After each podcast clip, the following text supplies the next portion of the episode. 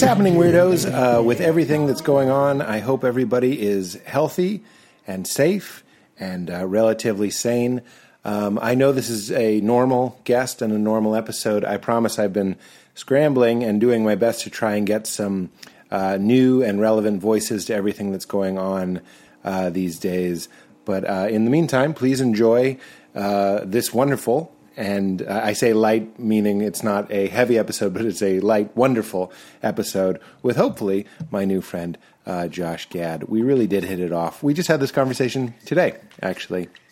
Um, he's, uh, what, what am I telling you? You're about to hear. He's a delight. He's a delight. What else did you expect? Um, I do want to point out that the Simpsons, Sim, am I saying that right? The Simpsons, the Homer Simpsons, uh, the two episodes that I wrote called Warrin' Priests are on Hulu now. I'm only telling you that because I'm proud of them. Uh, and if you like this podcast, uh, the themes in that ep- in those episodes are very similar to the show. Um, I also want to give a shout out to our Pete's picks, Charlotte's Web hemp oil. Get some of that. I just had some of the Calm, C A L M, Calm gummies. Go to cwhemp.com slash weird and use promo code Keep It Crispy 19 If only for the Calm gummies. I mean, we all need a little calm uh, and they are my magic charm.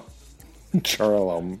Oh God, I have to start planning what I'm going to say before I say it. I also uh, want to give a shout out to the original Pete's pick, uh, which is Alpha Brain, one of the original Pete's picks. Alpha Brain, you guys know this by now, is a nootropic.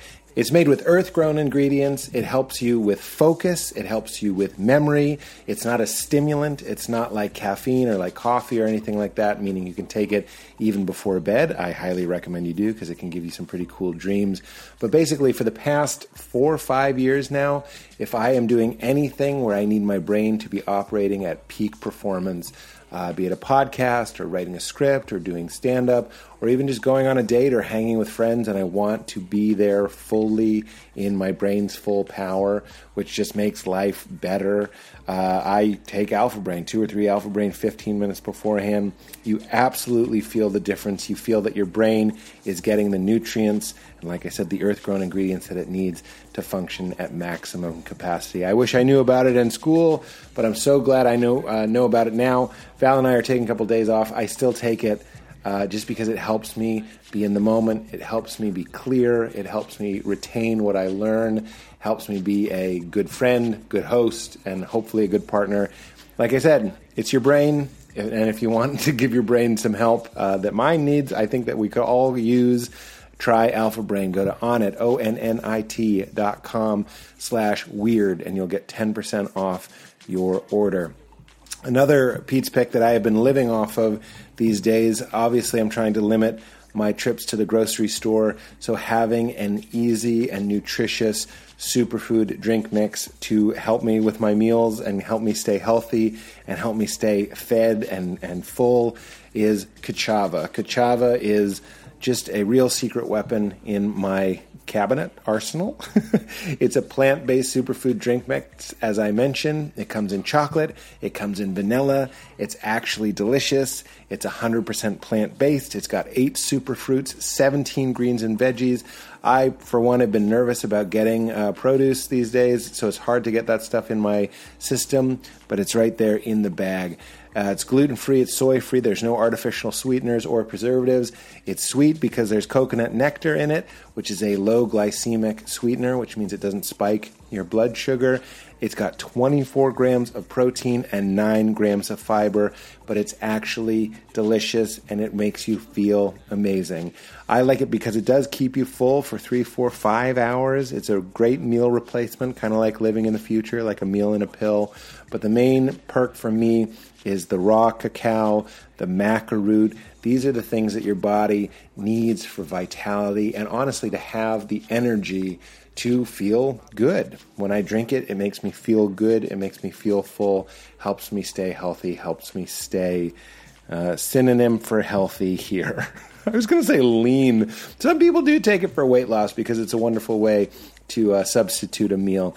I just take take it because it makes me feel so good. You can get 20% off and show your support of this podcast by going to K-A-C-H-A-V-A, that's kachava.com slash weird, and you'll get 20% off. Speaking of superfood, plant based superfoods, my friend David turned me on for about a month now, a little over a month, to Tahitian noni juice. Tahitian noni juice for thousands of years is a superfood and a superfruit known for its medicinal properties used by healers, like I said, for thousands of years as an ancient health remedy. But it is also scientifically proven now. Modern science got in the mix and it's been proven to boost immune activity and naturally enhance energy and support overall wellness. I'm taking two shots a day, four ounces twice a day. Uh, it tastes like pomegranate juice, kind of. It's got like a tart sweetness to it. They did double blind clinical trials with placebo that showed that four ounces twice a day increases your NK cell count. That's your natural killer cells. These are the cells killing off the bad guys, helping your immune system stay powerful by 30%, giving 30% more ammunition to fight off things and stay healthy. It tastes great to me. I, like I said, if you like tart things, it doesn't even matter. You can pour it in your smoothie if you don't want to taste it directly. You're getting 275 nutrients and phytonutrients, key uh, vitamins, key minerals, antioxidants. You take it in conjunction with Cell Defense, which is a supplement that they made to, specifically to be taken with your Tahitian Onju. Clinically shown to help your body fight inflammation. Usually, a body, uh, a body, a bottle of one liter bottle of Tahitian Onju and Cell Defense would be hundred dollars, but you can get both for forty bucks and show your support of this podcast. I look forward to it. It does boost my energy. It makes me feel good. But my favorite part is knowing that I'm doing something for the unseen action in my body, helping me stay healthy and in peak performance. Go to noninewage.com slash weird40 and you will get both of those, usually 100 bucks for $40, and show your support of this show. All right, guys, enjoy Josh Gad. Uh, like I said, in the coming weeks, we'll have more direct conversations, um, is my hope, about uh, the climate and what's happening. Uh, I hope everybody is okay. Please stay safe, keep the vibrations high, keep the love high. Uh, and be good to one another, please. I, I, feel like Bill and Ted's. Be excellent to one another, please um, and uh, enjoy my chat with the incredible Josh Gad. Uh, get into it. Oh, sorry, one more thing. I forgot to plug Josh Gad has a new show on uh, the Apple platform made by the wonderful Loren Bouchard and Josh. Loren uh, is the creator of Bob's Burgers, one of my favorite shows of all time, and it is incredible. So uh, please check it out. I just forgot to plug it and I want to plug it because it's incredible and it's Josh Gad's latest uh, project and a wonderful way to pass your time in these uh, in these indoor days. Enjoy. All right, get into it. And oh no, you probably get that every day. Fuck my face. Now you say what's up, Holmes, and we'll be even. Peter, you're better than that, Peter. No, I am. I know I am. It's just like I I've come to depend on far worse for comics for that. And I know. I can I can put you in touch with so many uh, that that can say, "Oh my God," to you. I am I'm a little sad, but you know what? Life is about feeling, right? Yeah, right. The human experience is about this sort of like I'm trying to get into like embodiment and just being like, there it is. I feel a flush feeling in my it, cheeks. By the way, do it without uh, the CDC's warning of, of touching your face. well, that's what we were talking about because Katie and I were both just saying that, like, I'm in an Airbnb right now. Mm. And the story, aha! So, okay, you can represent the other side we were we were that way. We were just like, I would never do that. I would never do that. Uh, do anything. I think it's because we we went to a march. Both Katie, you can feel free to chime in, Katie. And when you were with that many people, something wilts in you that you're right. like, if that was okay, uh, then the Airbnb is is so much less frightening. Even though this an Airbnb would have been my nightmare three weeks ago, I would have been like, "Are you fucking nuts?" Now we just yeah. came in. We just came in. but I'm getting the sense that you wouldn't do that. No, no, we're we're having the same discussions. I, am uh, here's the thing: is I'm so um, blown away, and and we also marched by by the show of support and by the fact that for the most part everyone was so unbelievably cautious by wearing masks. Yeah. I'm also nervous because I, I, I, think we're all seeing an uptick in the numbers again, which freaks me out because I just can't imagine a, a life of just indefinite uh, stay at home quarantine. So it's a tough call. Like we're we're we're looking at the same thing now. We're we're we're sort of planning something that but but again, it's like as long as you're going from one shelter in place to another and and you're like, you know, you go into that facility and clean it up, like I feel like it's it it makes absolute sense. Like I need to get my kids out of this house. Like I, I, need, I need to get out of this house. I, I can't take much more of this. It is, it is sad that like the most joy my children have had in the last uh, three months is is marching for social justice reform. like I is, we that was like their biggest outing yet, and and like that is crazy. It, I, it's so funny that you say that because Val and I came home and we had a feeling. First of all, you get all these feelings from doing something like that, but we also just identified like, what is this feeling? And it's like, oh, we're tired from having done something with other people. That specific kind of yeah. collective good tired and and we were so happy like i mean obviously we felt everything throughout the day but like maybe the next morning there was sort of like a glow of having been with humanity that reminded me that we're not missing it. That being said, and to start on a less serious note, we dived right in. We dove. We dove. Mm-hmm. We did it both. We did both. Really. We did both. I'm so happy to talk to you. I feel like this is what I need. I need. I'm such guy. a big. I'm such a big fan. By the way, get in the van, Josh. No, it's true. It's I can't true. handle it. That's so nice to hear. You're you're a genius. I come on. That's really I kind. Won't. I won't. I want you to hear it. well, I was like, I even though we can't, we wanted to come and get in the ocean. My my daughter, we, we were both fathers of daughters. She's she's almost two, and as a family, we love the water. And there's something Same. so eternal about it, and you see it. Mary Oliver, the poet, has this great line where she calls the the ocean, "It's time ridiculing waves."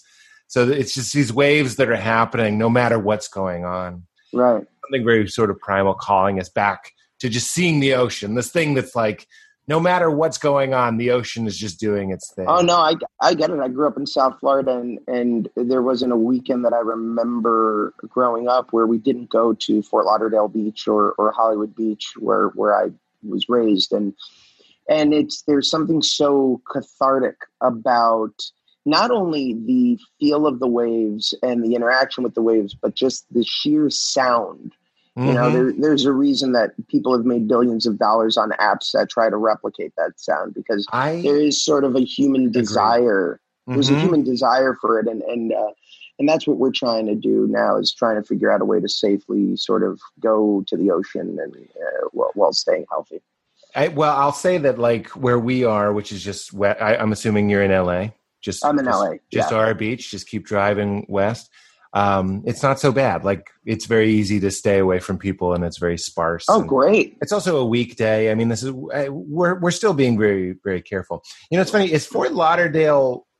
I think my dad goes there for the Boston for the Red Sox spring training. Does that sound familiar? Yeah, yeah. Uh, you know, when I was growing up, the Yankees uh, used to train down there specifically. Uh, I remember seeing um, Don Mattingly. Uh, Don Mattingly on Alf. They called him Don Melmac Mattingly. Don Mattingly, who by the way is now uh, the, the coach for the Miami Marlins, who's, who's sadly no way. Yeah, Mattingly, yeah, so, get rid of those sideburns. He's a legend.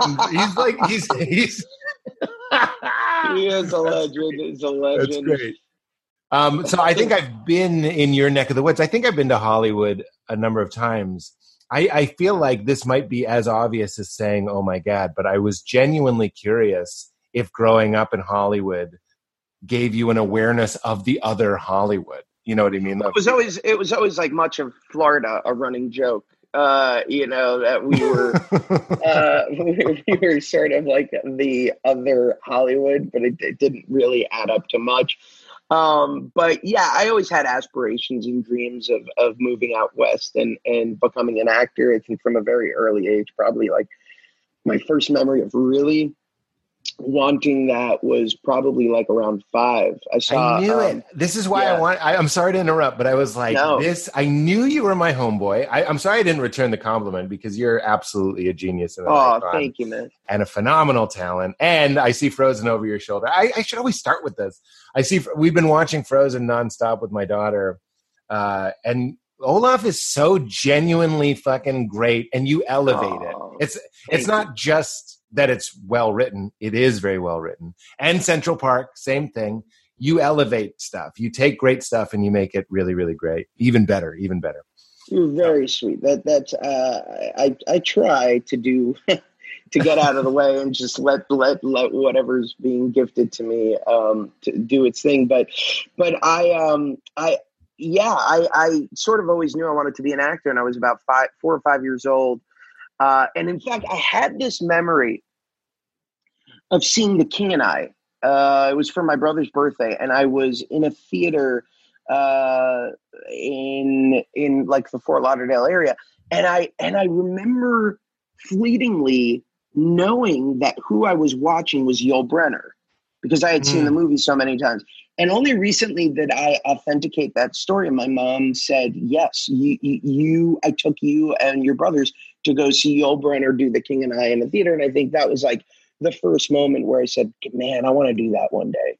Wow, I knew yeah. that's that's uh, for you're a good uh, person to. Talk, you're what I was going to say. I didn't want to call you an interviewee because this isn't really an interview. you, you picked up the slack because I inter- I interrupted by saying wanting to say I knew I wanted to talk to you because I knew I feel like we have a hamminess in common that yes. is the shared hamminess of kids specifically that I'm not surprised at all that knew right away there's something called show business like oh yeah. there's a place to put this abundance of sort of i wanted to be jokey i wanted to make people laugh i wanted to put my face in the ice cream at the birthday party i just i wanted to be silly. And then somebody says you could do that? And i was like get out of the way yes. And you have that about you. I knew it. No, it's it's the two of us and Daniel Day Lewis. I feel like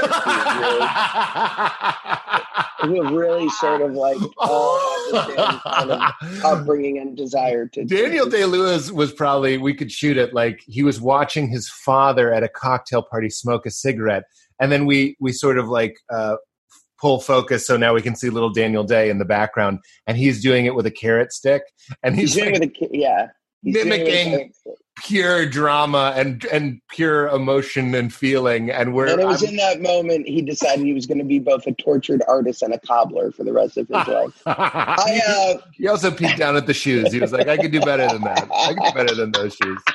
I, uh, I i i remember going to see uh this this tracks. I remember going to see um uh comedy in the Catskill Mountains for my grandparents' wedding anniversary. And again, I was like five or six, and and I laughed harder at these jokes that this like terrible Borscht Belt comedian was doing than any than any adult in the audience, not even knowing what the fuck they were talking about. But I was like, yeah, this is funny shit. Like, I want to do this. this That's hilarious. I was yeah. fascinated by stand up comedy. I don't think I even into past when I had tried it, I remember I was a reenactor. I don't. Did you ever do any weird acting jobs like that? I I, I pretended I lived in 1692 while I was in downtown. Salem, oh no way! Like staying in character, and and we turned it into a comedy. It was a really weird time of my life. It's and it's it's where I met my ex wife. But we did a show like a trade show for bikers. This sounds like a I'm pitching you a movie. bikers uh like biker i don't want to say gangs but like harley davidson people and groups of them love american history. I didn't know either. So we're like there doing answering their questions about the witch trials in character. And then once a day this poor guy it's a hell gig now i realize had to get up and do stand up in this huge conference room while people are just walking around. And i had what what you had which was like I was just fascinated that he was trying to do something. He was like trying to cook underwater, but just because because he was trying to do it, I was like, you, I got a closer look at it. Like maybe your Borscht Beltedness like really put a laser point on what show business is because you saw him not destroying where the magic really sweeps everyone yeah. away, but you watched kind of a hell gig and you were like, I still love it. Like I still, I still love it. Yeah. I still want in. Yeah, it was it was that I I, I recorded um, Comic Relief Five uh, on HBO when it came. Oh my out. god! And I and I watched that thing over and over and over again, and I just studied. I would study Robin uh, Billy and Whoopi uh, and and and just all of these comics like Garry Shandling and and wow. And uh, you know people um, at the time uh, like Don Rickles, who I just was like, "What the fuck is this? Like this yes. is just crazy." Yes. Just the you know the disparate sort of like approaches to comedy and the the vastness of of tone and uh, and you know style was was just so fascinating because growing up in South Florida, I just I wasn't surrounded with uh, like I imagine a lot of people growing up in Chicago or New York are surrounded with just great comedy everywhere. Mm. Uh, so I had to search, um, and and and I, I sort of knew that I would never be a, a stand up just because I, I don't think I have the the the, the, you know the, the, soul for that like i, yeah. I think i'd be i was going to say compulsion i and that's not even putting down uh my people or whatever i'm like it, it's there's something compulsive about it it's almost like people I, that, that have to listen to the same song 15 times a day like stand-ups have the same thing they want to tell the same I, joke i'm in awe like i'm in yeah. awe of, of stand-ups and i was uh, for a while flirting with doing um you know, uh, a movie about Sam Kinison, and and so I started to to oh, wow. really delve into the club scene. And, and I, would I, you I, as Sam? Would you, you yeah, play him? Wow, yeah, that'd be cool. And and I was really uh, really blown away. Uh, but again, like it, it is a lonely existence. It's it's it's a scary sort of lifestyle that I just could not wrap my head around because so much of what I love about what I do is interaction. Yeah. And I and I love reacting, right? I love like that. I completely uh, understand. If I were to coach you, which I never would because I don't think anybody should be talked into doing stand up, but if you did do that movie, here what I would say is you are improvising. You're improvising with an entity uh, right, with, the, with is, the audience, which is why you can break the fourth wall. You can change the order. You can decide to not do a joke. It's, you can just talk to them if you want. So, like, I had the exact same problem because I started in improv and I was like, I read Truth and Comedy, Charna Halpern and Del Close's right. book, and they were like, the kind of poo poo stand ups. They're like stand up comedians are like salesmen that go door to door. like like like a Willy Loman, just like selling. Do you, does anybody who need a what's the deal with? Like just like hawking your wares. And I was like, there is something right about what they're saying.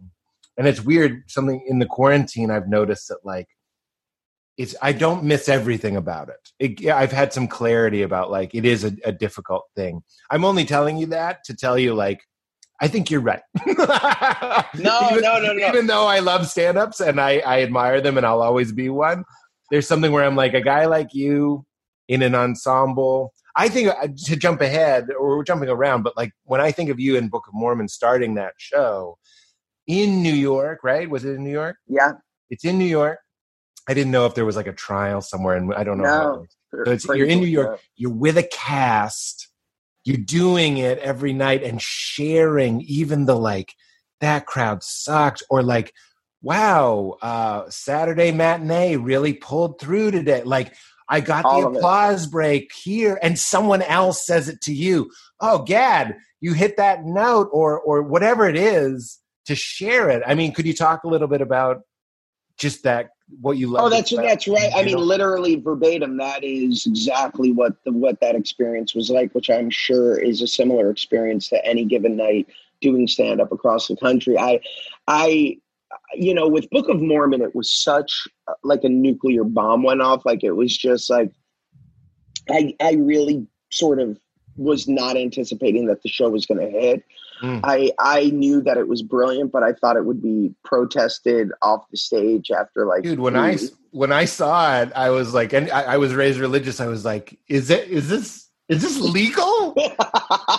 Because everybody was like, it's dastardly. But I was like, get the fuck out of my face. It's Broadway. You're, you're not going to actually shock me. And then you're like, this, and I've seen it many times. And I'm like, this is absolutely really shocking but absolutely truly wonderful and hilarious not not yeah. broadway shocking not broadway hilarious like a real other thing I, i'm not putting down broadway i'm just saying like sometimes it can be softened no, I, I agree, and and that's why I really did not anticipate the the reaction that it would get. That here we are, almost ten years later, and this show, obviously with the exception of the pandemic, it has been going uh, as strong as ever. And I think it's a testament to the brilliance of Trey Parker, Matt Stone, yeah, who are just like amongst the greatest satirists to ever uh, live in the modern era. Yeah, I would love to pick their brain about the timing. If you look at if you spray out the show like a timeline and you have a moment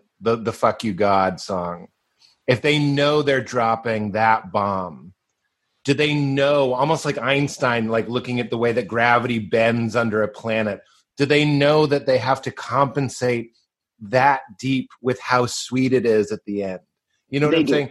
I bet they, they I bet they know. I'd love to talk to them about that precise. They point, do. Like, I'll give you. Boom. I'll give you an anecdote. There was, uh, you know, the the show has a very uh, insane song. If you've never uh, seen it before, called Hasidi Ibo, and there's some uh, very difficult uh, statements made in that song, particularly one having to do with a baby.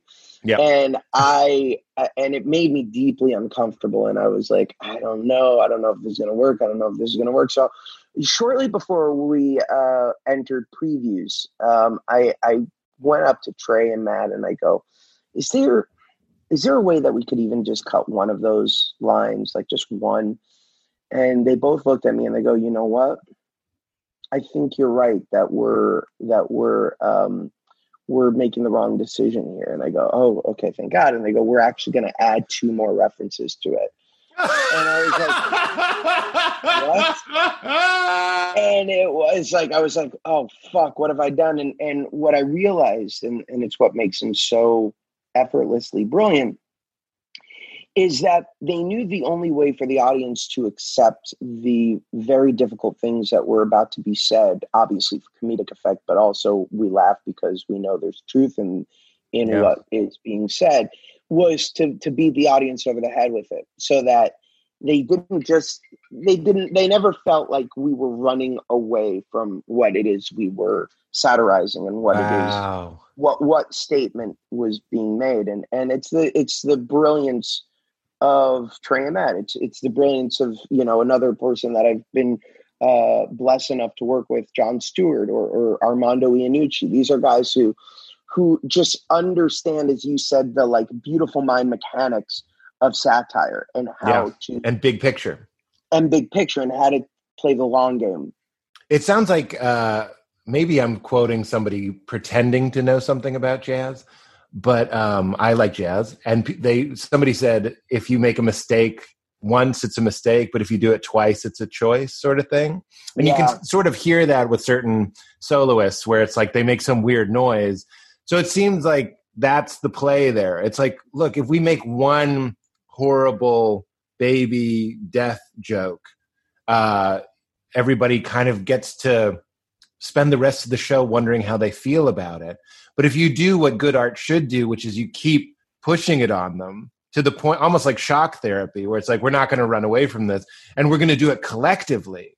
That's what I hope you've seen Book of Mormon in the audience. Have you sat in the audience? I have. I've seen it twice now in the audience. Oh, that's yeah. wonderful. Do you feel the like group? And I'm sure you get your bread buttered all the time, so forgive me, but I'm buttering your bread a little bit. But the show has this like hypnotic like the group the the audience goes through something as one thing i know you could say that about anything but there's like a an exorcism happening I, well, I mean, I, I never experienced it by watching Book of Mormon because, frankly, by the time I left Book of Mormon, it was so ingrained in my DNA that I like could not separate myself from the show it, itself. Right. But I've had a similar experience watching Hamilton where I went back and saw it five times Yeah. and just felt like, okay, this is what I imagine the people who have uh, constantly come back to see Book of Mormon must have Yes. felt. It's a spell. And that and It's that's a, it's a spell, and it's what all great theater does. Uh, I, you know, I, I the best theater has that ability to just take you on this journey that you leave the theater so mesmerized that you feel like you have to relive it again because yeah. it gives you this adre- this shot of adrenaline. It's like um have you seen my dinner with Andre? Of course, I believe they got in touch, those two guys, because of a production of, oh, it's something obvious. It's not Peter Pan, but it's something like that. It's like there was a production, wait, which two guys, Gerard Depardieu and the the two lead guys. I, I'm, got. I'm blanking on I still call that guy the inconceivable guy because I'm an idiot. it's uh, uh, Wallace, Wallace Shawn. okay, so he went and saw Depardieu Yeah, in Depardieu. in some play and I, I just had like new york 70s envy where i was like can you imagine they were like it was dangerous it was scary it was hilarious and they were talking about the, they were talking in a way that people only really talk about like psychedelic trips religious experiences I, I'm mistaken, by the way. It's Andre Gregory and Wallace Shawn, not Gerard Ah, Depardieu. I okay. just looked it up. Uh, Well- it's a, be- a beauty of doing a podcast from your computer. that was very elegant i can't believe you typed without me noticing Well, you clearly don't have a fact checker there, so I wanted to be. Katie's uh, nursing a, a bum knee. I'm just kidding, Katie. It is not your job to fact check. If, if she had to fact check what we said, uh, it would be too much. It would be too much. But that I wonder. Um, I I am apologetic, meaning I defend comedians who sometimes blame the audience. I- I've heard a lot of comedians be like, "It's not the audience; it was you. There's something you could have done. It's your fault." And I I would tell this to an audience. I, I, I just being honest, like we didn't have it tonight. Like it's not personal. The audience didn't find it. Like you you couldn't do it. Like you tried. I I got I would get so fucking resentful to some Book of Mormon audiences. That's what I'm saying. like, I, okay, you I knew where I would- was going. This is what Oh, I yeah. want. I would I would drag my ass out there and be so tired on a given night. And I was like, if I can find the willpower to do two of these in one day, uh, yeah. you know, then you can find the willpower to give us back the energy that we need in order to do this communal experience called theater. Dude. Having said that, there were plenty of times when I'm sure that my arrogance was absolutely in the wrong and the audience was getting less than they paid for. And I'll tell you why I say this. I was the biggest fan of um, the producers. So I went to go see the producers, and it was one of the most godlike uh, experiences I've ever had in theater. Just seeing uh, Matthew Broderick and Nathan Lane at the heights of Mm. their comedic powers. And I saw it three times, and the first two times I saw it in the first year. But then they came back. Uh, I want to say like a year after they had left, and I saw it again, and they were clearly over it. oh my god. Felt that they were over it, Oh my god. felt the energy on the stage, and I was like, "Well, fuck, man! I just paid a hundred dollars for this." Yeah. And so, like, I know in my heart that I pulled that same thing on many nights that I was on stage where I was just like, "What do I want for dinner?" Yeah, for uh, sure. where it's just you're going through the motion. And it's human nature. If, if you do 300 plus shows over the course of a year, you're going to get mentally tired.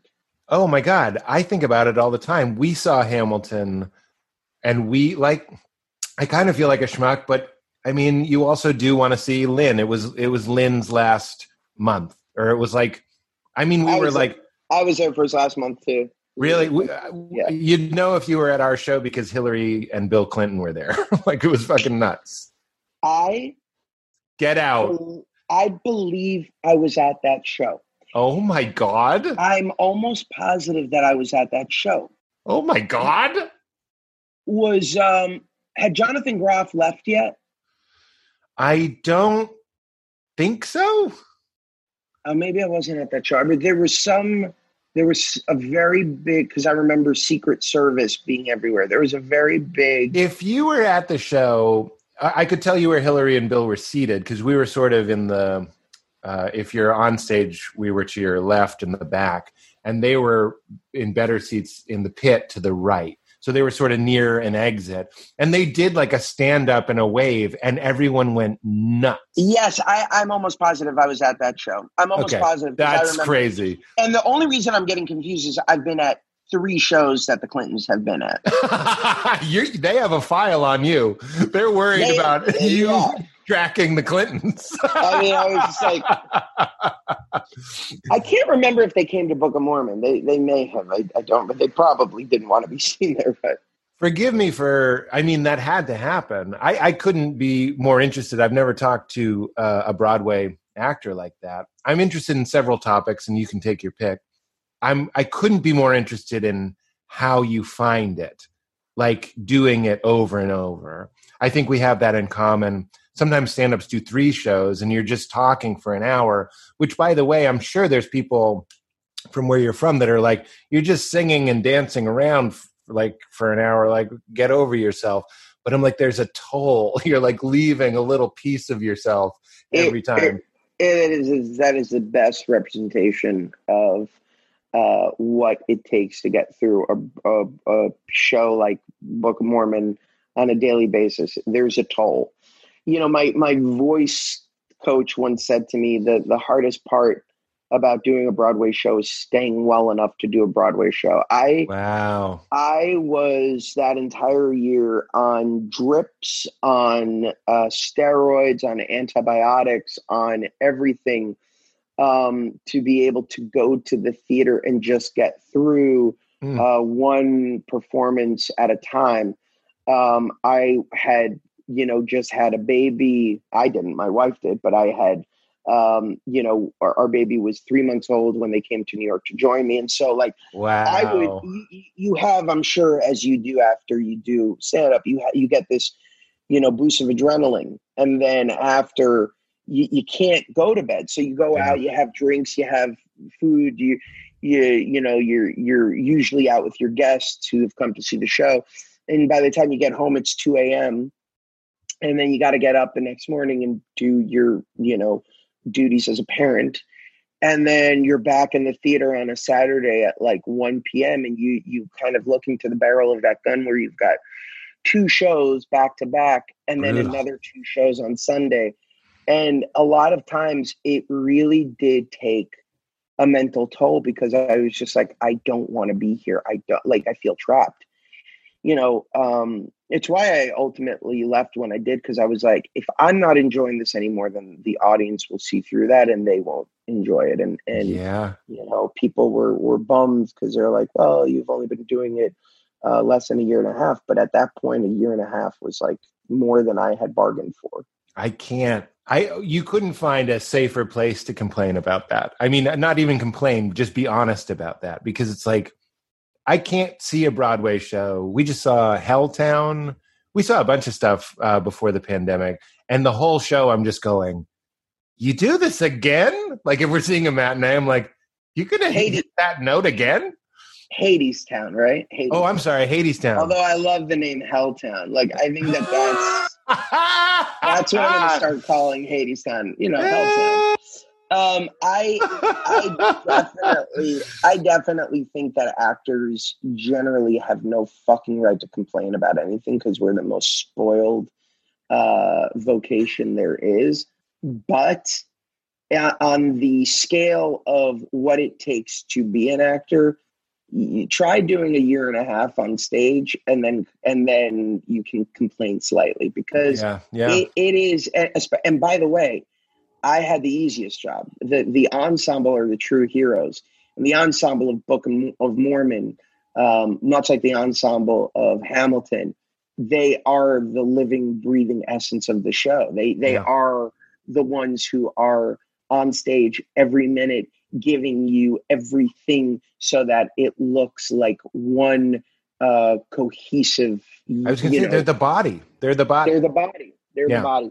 and so I, I really was um I really was exhausted. Like I'm, I get exhausted thinking about it. Me too. I think it's funny. I think we both because you brought me back to green rooms. I have like a vocal steamer. I know it sounds crazy, but I used to go Yeah. see a, a singing coach because I was like, I have a joke that goes like this: you would cry and you would beg, and and he was like, oh, you're pinched and you're you're doing it all wrong, and I, I couldn't do it. I by the last show, it'd be like you cry, like I couldn't, I couldn't I, I'm just saying this to build the bridge between us, although I feel like we're already holding hands and we have a picnic basket. Lovely. But I'm just saying, like, it's it's the same. It's just another faction. it's another. the It's what I was always. It's what I was always uh, amazed by. You know, with people like Sam Kinison, is like if you don't have your voice, you don't have your jokes because you're like, you know, you look at guys like Lewis Black. His voice, it, it, it, that rage is the joke. Yeah. So you, you really do need to keep that that tool healthy and and uh, well managed, or you can't get through it. And there were many days where I had to call out because thank God I had a great understudy. I I just could not. I couldn't. I had no vocalization. They, you know, the actor's nightmare is often forgetting a line or something, but that Ooh. to me is the actor's nightmare. I mean, Uh, what you just described being like, I literally can't. I'm waiting for my body, and you know the mystery of your body. Like, wh- is there something psychosomatic? Am I blocked Right. somehow? If I if I could meditate or, or be with my kids or be with my wife, it, it, like, do I just need a sandwich? Like, it like you have to become a master of your inner Yeah. world, or you're dead. Josh, There are Gad is- two. There. Oh, go on. I just said Josh Gad is drinking. No, your your audience could hear. Your audience could hear the, the dulcet tones of water going down my drinking. I um, I'll tell you two actors' nightmare stories that happened during Book of Mormon. oh One, no! Oh was- no! in the middle of a show one night, and I, I the most embarrassing part about this is literally the least physical moment I have in the show. I'm standing and I'm getting ready to do You're Making Things Up Again, Arnold. And I, I literally say, I just told a lie. Uh, and I am doing this, and I literally slightly turn, and all of a sudden my back completely seizes to the point that I thought I was paralyzed. And I no, wait. So Like you a- feel a sharp pain? I feel a sharp pain, and it's like the most intense pain I've ever had. I would later find out that it was a, a, very bad pinched nerve, Oh But- God! just at the wrong time in the wrong place. So I got through the song without being able to move my body, got off stage, looked at the stage manager, and said, You need to tell my understudy he's got to do the rest of the show. so, oh my, my yeah, God! middle of the fucking show. One. Second, that no, we, we, that is he did he you, the under yeah. what how what happened when he came out? There, is there a moment? Is there a The- special lighting cue that you can go? Something happened. they it was the quick it was the quickest change I've ever seen in my life. They did stop the show briefly, uh, but he came out and Did they make an over. announcement? They made an announcement. People were very confused. They thought it was like part of the show. Ah, Uh, of course. Just a very weird part of the show. So that was one. So wait, wait. Other, I'm sorry, Josh. I, I'm No, going to keep on. milking the story. No, you love it. You're paralyzed. I hate it, and I love it, and I am going to dream about it What- tonight. So You can't move. Did you just? Okay. No, I just mean I'm going to have actors' nightmares. Oh yeah, I was like, I'm going to dream about Josh being paralyzed that's what he did. What the fuck? no, if I talk about dropping a line, I'll dream about it that night. It's just that close to Yeah. my my uh. subconscious goes, "Oh, I forgot we could give him that horrible dream." So if you can't move, I'm assuming your character was very physical and you just stood there. Were there other were there people in the ensemble that were like over I'm joking, but over here to like catch you for your leap and they're just standing there? Well, thank goodness I that song requires the least physicality, and I didn't I didn't have to dance much. I had to walk, and I and I just looked like Quasimodo, just like hunching around the stage, and like they they all looked at me like, the fuck is wrong with you?"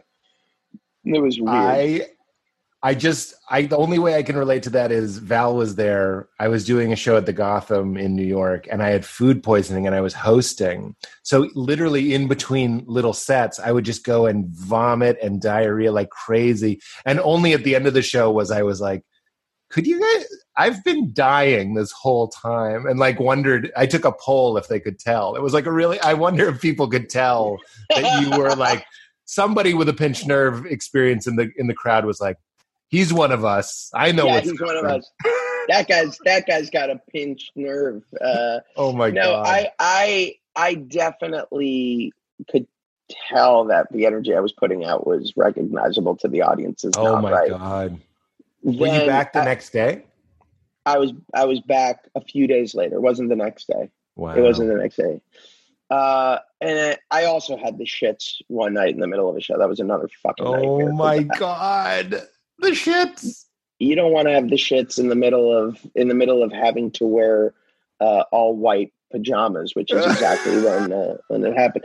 So I uh, I so that was those were both traumatic, but the most traumatic was, and I've told this story many times, so I'll keep it I'll, I'll keep it contained. But I was notably um, disturbed by uh, a, a, very well-known personality who I thought whose behavior fucking sucked in in the front and then like the front three rows, and it was so distracting. And I was like, I was getting like pissed to the point where I was like, you know what, fuck it, I'm gonna call him out in the show. Like I'm just gonna, oh I'm gonna like God. I'm gonna I'm gonna break with you know my my my character and just like improv something and then I was like, eh, be the better man. Don't don't do it. Like people won't even understand what you're saying because only I can see why this guy being a piece of shit. So I have this thought, Pete, and then I have no other thought. Meaning the next line that sets up a song that can only be set up with this line goes out of my brain not only does the line go out of my brain, the English fucking language flees from my oh, brain. Oh, no. I am standing on the stage in silence. The composer, not the composer, the music conductor, Stephen Oremus, is shouting to me the line, but all I hear is like this weird tinnitus. So I hear the stage manager is off the stage shouting the line. I can't hear it. I I pride myself on being really good at improv. I came up with nothing ah. for 20 seconds before ah. having this gem come to the tip of my tongue and out my mouth before I could stop it. What the fuck am I supposed to say? That is what I Oh. said out loud. That's how I felt when I said, "Oh my god." That is how Oh. I felt. That was the feeling. Yeah, that's right. Oh, who- uh, you don't tell who the person was. I can't believe Lindsay No, they, Lohan was in the front uh, all, all I all I've ever said is they were in the cast of Entourage. No way. Yeah, yeah. I was I was not happy. I was not a happy camper. I was really pissed. I was really pissed. I uh yeah, yep, that's insane. I I can relate because there I told the story on Conan uh, about Malia Obama was in the front, but I didn't know it was her. And she was just whispering with her friend the whole show. And I just told her I was I, I actually was very, very nice about it. I sort of jazzed the story up when I told it on Conan. The truth was I treated her like I treat all distractions, which is kindly, because that's honestly that's my persona. I'm not Sam Kinison. So I was just like, what's going on? And I knew I knew only I could see them. I just saw two young girls in the front row that were literally whispering. Like like like anime characters, like these or, or Chaplin, like a silent movie. I'm telling you, they weren't whispering the way you whisper at a show. They were putting their hands up to their face, whispering, and then like pantomime whispering. like a pantomime whisper, like, like a Yeah. bad Buster Keaton movie, and only I can see it. And the energy that made me into a comedian, which is um, attractive girls whispering and laughing at me, is happening. So I'm like in this hell. I'm literally like, I all of my power is drained. I can't. They're not being horrible. So it's exactly like you. It's like I don't want to like ruin the show, but I did eventually have to be like, can you please be quiet? Please be quiet. And then of course it's Malia Obama, which by the way, because the story it got like picked up and people were like, comedian is tells this person to shut up and all this stuff there was no bad blood. She held up the the Bieber heart symbol when I got off stage. I said, "I love you guys, even you guys," because we did have like a moment where I was like, "What is going on?" And then afterwards, they're like, "That was Malia Obama," and I'm like, "Oh no!" like, "Oh no!" So Which now is, you're on her dad's shit list. I mean, that's uh, it's. It was concerning that I'm like, if Obama's going to know who I am, I don't want it be to be for that reason. You know what I mean? Especially when you're like, Mr. Obama, sir, I have no, Mr. President, I have nothing but respect. And I'm like, oh shit. but that's why the audience was weird, which leads me back to you. There ha- that has to change the energy. If the Clintons are at Book of Mormon, and this is where I don't want to be too morning radio. I'm sure you got asked this all the time, but I am interested in. I did a show recently, and Lance Bass was in the front row, and I'm just like, I can't help but go like a little bit out of myself and go like, well, this, do I have any jokes about space? Like, what do, what do I do? I mean, well, but also for the whole, audience. There was a whole other. So, so there, there were two things that were really fascinating about Book of Mormon. One is the the high, high profile nature of so much of the audience, especially in that first year. I mean, every night it was literally like the fucking Grammys or the Oscars. Like you would look out in the audience and see Bruce Springsteen sitting a few seats away from like Robin Williams sitting a oh. few seats away from like uh, Newt Gingrich or uh, Tom Hanks or I mean the craziest just like everybody and and as random as like Newt Gingrich or Tom Hanks like it was just yeah. a random assortment yeah. of people every single night Oprah Winfrey that's what Lance Bass so, is. It's not just the celebrity. It's like, what is this, a dream? Like, how did I would have never even thought of Lance Bass, and there he is. Surreal. Yeah. So you would have that. But then on top of that, because of the nature of what Trey and Matt do, and because of the nature of the show, you would have an added element to it, which was, was just fucking surreal. Mm-hmm. Which was mm-hmm. there are quite a few references in the show to actual people. I say I am Africa, just like Bono.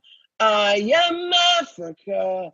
So imagine walking out and seeing Bono looking back, and like must like it's his first time seeing the show, so like must he think I'm seeing this line because he's in the audience? No, I'm not.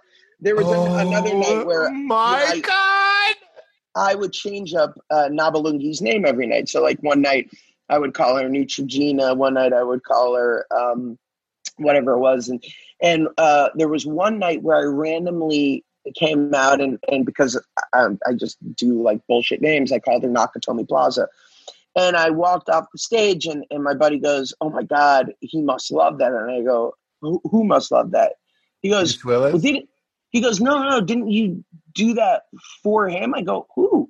He goes, "Alan Rickman's in the audience.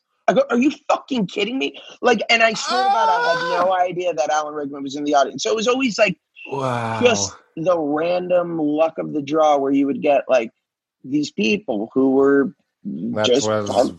very funny, Mr. God. I tried. Is, I tried. That is actually one of the best I've heard. that is really good. I'm actually I'm actually really upset because I've been trying to do it for my daughters because I read the Harry Potter books. Oh but my! That's like God. I should just call you every time I get the snake. I would happily call it. That like slow, Mister Potter. That was very good, Mister. we just watched. Is it Sense and Sensibility? And I was like, did they really talk that way? Like, have you watched a, a, Jane Austen movie recently? Like, like no, like it would be two characters in the room, everyone else left, and they're still like, "When I behold your vision," I'm just like, really? Like when everybody's gone, they don't just go like, "Jesus Christ, this bonnet." What is up with your, this? Your Rickman is just delicious. Wow! Wow! that. Thank you. That's really good. I'm always, I'm always, I find a good impression to be worth, like, worth its salt in the world. Like, I, a good impression will get you anything. With well, that's our love of showbiz. You know, I think it's because it's Right. like the cleanest. It's like finding if somebody has a great impression, anyone can appreciate it. It's like a song. You know, Yeah. we've talked about that before. A joke is sort of subjective.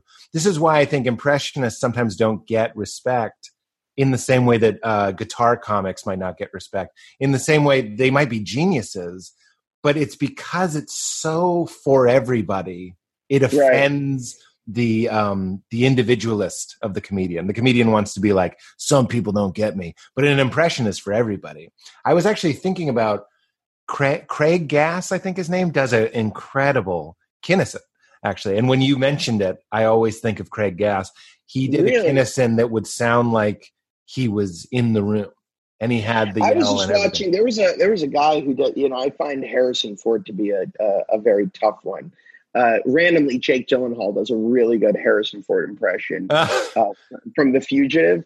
But I, there was a guy on Twitter the other day who's doing the most insane Harrison Ford impression. I've never seen anything like it. Like, Wow. really good. I always love like those random ones. Those like you can- really like I do. I do a Philip Seymour Hoffman. That- oh, that, which is which is you know sadly uh, not useful anymore. But it, it was uh, he was one of my idols, and Of and course. so I you know that that is one that is like so hyper specific that it feels like it feels fun to play with those that that like nobody really does. Right? yeah, yeah, yeah. Like they're just on the outskirts. Yeah, yeah, yeah. I think we tried. Uh, my friend Josh Rubin does um, Phil Hoffman too, and, and we would we would try. I forget, like he would do the breathing. You ever go the impressionist that even gets the like, Right.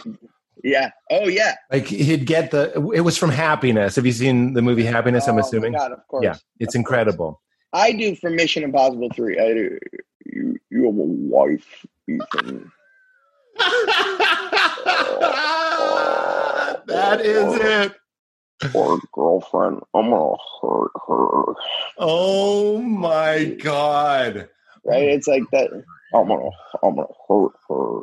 I'm gonna hurt you. That's an A plus. That's like a that's di- like, that's a but that's but but it's You mean what can you do? I mean, like I, I suppose maybe this is just because I love comedy so much. I'm like, it is a way to sort of keep keep the memory alive. keep keep the guy. It sounds cheesy, but I'm like, he's so great. It's a way to keep enjoying. He something. came to my last ever show of Book of Mormon. My last performance ever. Wow, wow. Yeah, it was really magical. Did he Uh, come back?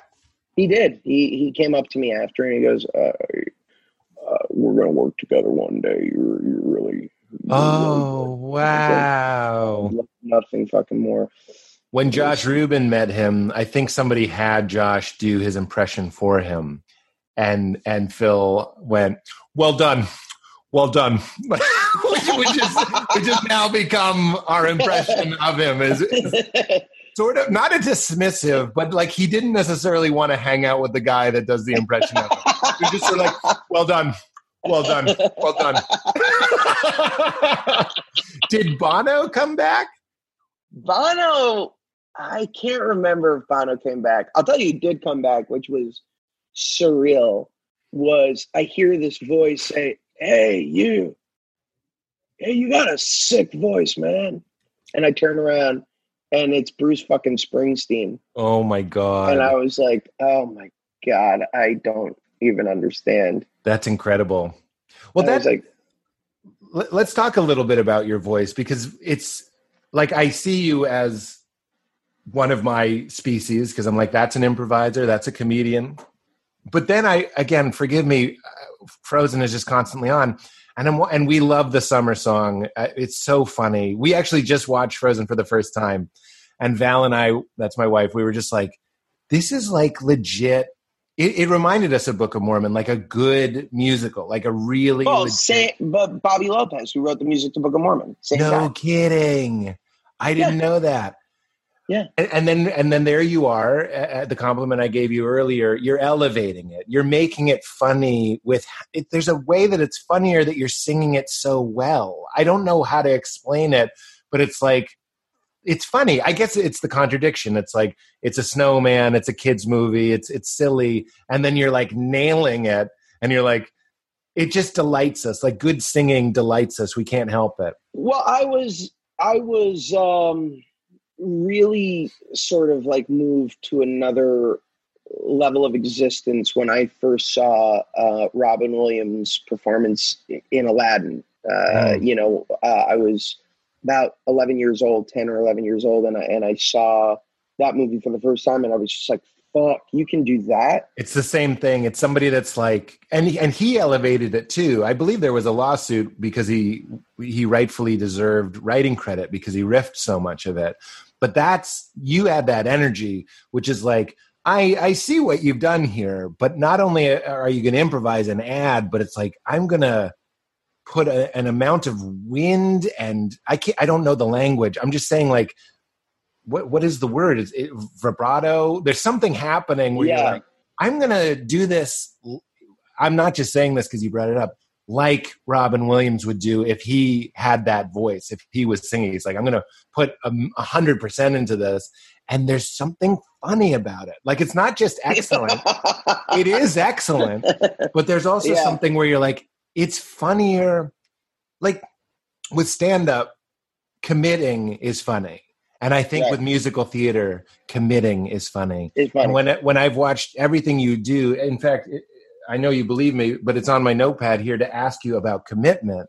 If you could just talk about the importance of finding your unembarrassed self that can be like right. in summer, like that's a guy. I'm going like I know where he is. He's not in a magical forest. Those actors aren't there. He's finding it. He's imagining, unless I'm wrong, he's imagining a time where this will play in a theater and it will destroy. But that's something you got to dig into yourself and find. Well, yeah, I'll give you. I appreciate all of that. That is all very, very generous and kind of you. Uh, uh, you know, what is what was so clear to me about the making of Frozen, uh, for example, was that it really was a collaboration and, and Jennifer Lee and Chris Buck and, and our composers, uh, Kristen and Bobby, um, they wanted, they wanted what, you know, what I brought. They would, they wanted me to, to play and fuck around. And that's great. And these, these words like naivete and positivity and like, you know, childlike wonderment were sort of the, the jumping off points. So you have no choice but to commit yeah. Because if it's it's right, it's like it's like that that Trey and that story that I told you. It's like if you don't go all in, then the audience will sort of be like, well, where am I supposed to meet? That's right. Um, and that that's what happens as parents watching the movie. We also just would have seen the movie if we whatever as grown-ups see those movies too. But like it's it's alluring. It pulls you in. If if that person's committing that hard, you can't help the spell is cast and you're sucked in that much deeper as opposed right. to the the fourth time you saw the producers and understandably they they couldn't find it. You're giving it. And i have to imagine in a film you know you only have to nail it one time. Yeah and and that and that's the other thing is like it, you really do get a couple of slices at, at the at the cake. And and you know uh, the sequel was even more fun because i knew what i could get away with and i knew that i could really sort of up the ante and, and mess around and do even crazier shit that would somehow find its way um, yeah. on onto the screen. I'm loving that Ansel Adams gallery picture behind you, even though you have nothing to do with it since it's an Airbnb. I know that feels very um, transcendentalist. Remember when like America was like a frontier and all the paintings? I'm reading a great book right now. I'm reading an amazing book called The Overstory. Uh, it won the Pulitzer last year, and it's and it's all about I think it's it, people joke around that it's the tree book, but it really is breathtaking. It's like this 500 page masterpiece, um, sort of about our relationship with trees, told through the story of this uh, group of people all kind of smashing into um, each other's lives with the purpose of saving these uh, incredible trees that are uh, the lifeblood of the world. Yeah. It's, it's really uh, amazing. That's that is really interesting. It's one of those things that you don't necessarily know. It is fascinating. It's a was, tough pitch. It's a yeah, tough pitch a to tough be pitch. like read a 500 page book about trees, but I'm also the guy who would never read a 500 page book about trees, and am loving it. And it's called oh, the over the over story. The over story. Uh, did yeah, you think? Because the transcendental transcendentalists had that term, the over soul. It's not because of that. No, no, no, no. It's it's I, it's uh, uh, an understory is like the the the part of the tree that basically I, I think I'm I, I think this is correct is like the canopy. Mm. Um, and and so it's a I think it's a play on those words. It's Richard Powers is the author, and it's uh oh. it's brilliant. I got to check it out. The the thing that stuck with me about those paintings and about that photograph that you're seeing behind me is that it, it dwarfs you. So like you, the spectator, feel very small.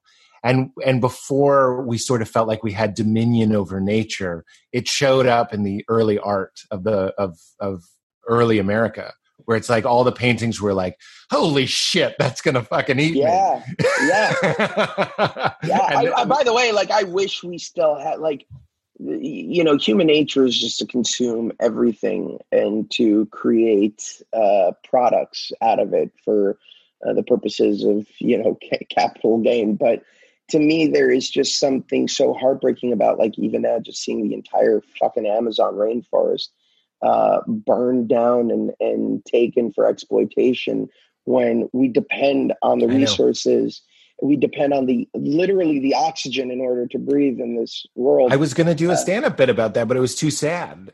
It, it's almost it's one of those things that bums people out. It's hard to convert somebody. You end up kind of preaching to the choir, but it's like if you think of the earth as a body, you have to imagine little bulldozers going and taking your lungs to build a shopping mall on your ass? Like it doesn't make any sense. Like, your air. It makes yeah. no sense. It's really, really, really, really insane what we're doing. We're yeah. talking about um, your voice, though, and where music comes in. And I'd actually love to take you back to when it might have been harder to commit. Again, I feel like we had similar styles of childhood. I'm basing that on nothing except who we are now. And I'm wondering what that brings to mind when you were young and you first started singing. Because, like, this is a five second story, but like, I remember being in a gospel choir in college and someone was like, just sing loud. They're like, it'll help. because we were all so embarrassed. So we were like, oh, we were tenors. So we're trying to hit these notes. And really, what loud means is like put some wind into it, put some commitment into it. So can you take me to the time where you had to learn don't be embarrassed it's more embarrassing to be embarrassed and and learn some showmanship learned what you're so good at now i was uh i was about six or seven years old when my parents got divorced and and i was like you know sort of that cliche kid who was like trying to find a method to the madness of life by like making my my mom uh, laugh and, bring mm. her joy and and um, she knew that I loved performing and she actually enrolled me in, in a program called the Hollywood Playhouse of Performing Arts and I did it with uh, uh, I don't know if you know Randy Rainbow, who's uh, made a name for himself doing these incredible parody uh, music uh, spoofs on on social media that are just next level funny. But Randy and I and and my my best friend Seth Gabel, we all went to this children's theater in, in Hollywood, and and that was my first foray into the musical theater.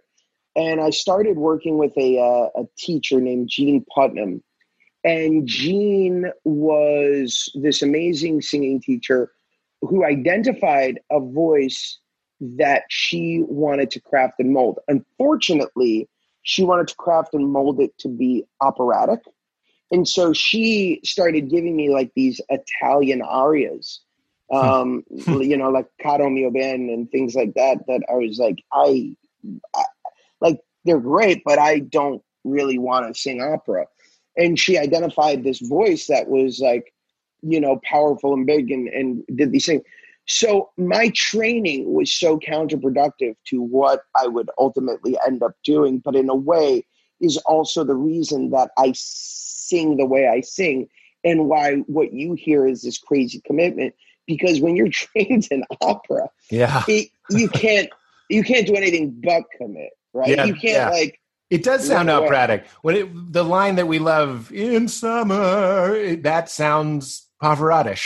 it's Pavarottish, and and that is that is both my desire to comedically, uh, you know, hit hit that moment the way that Bobby and Kristen imagined it being hit, but also the reason that I was cast in it is because Bobby and Kristen know that I do that, right? So it's Mhm. sort of chicken and egg thing.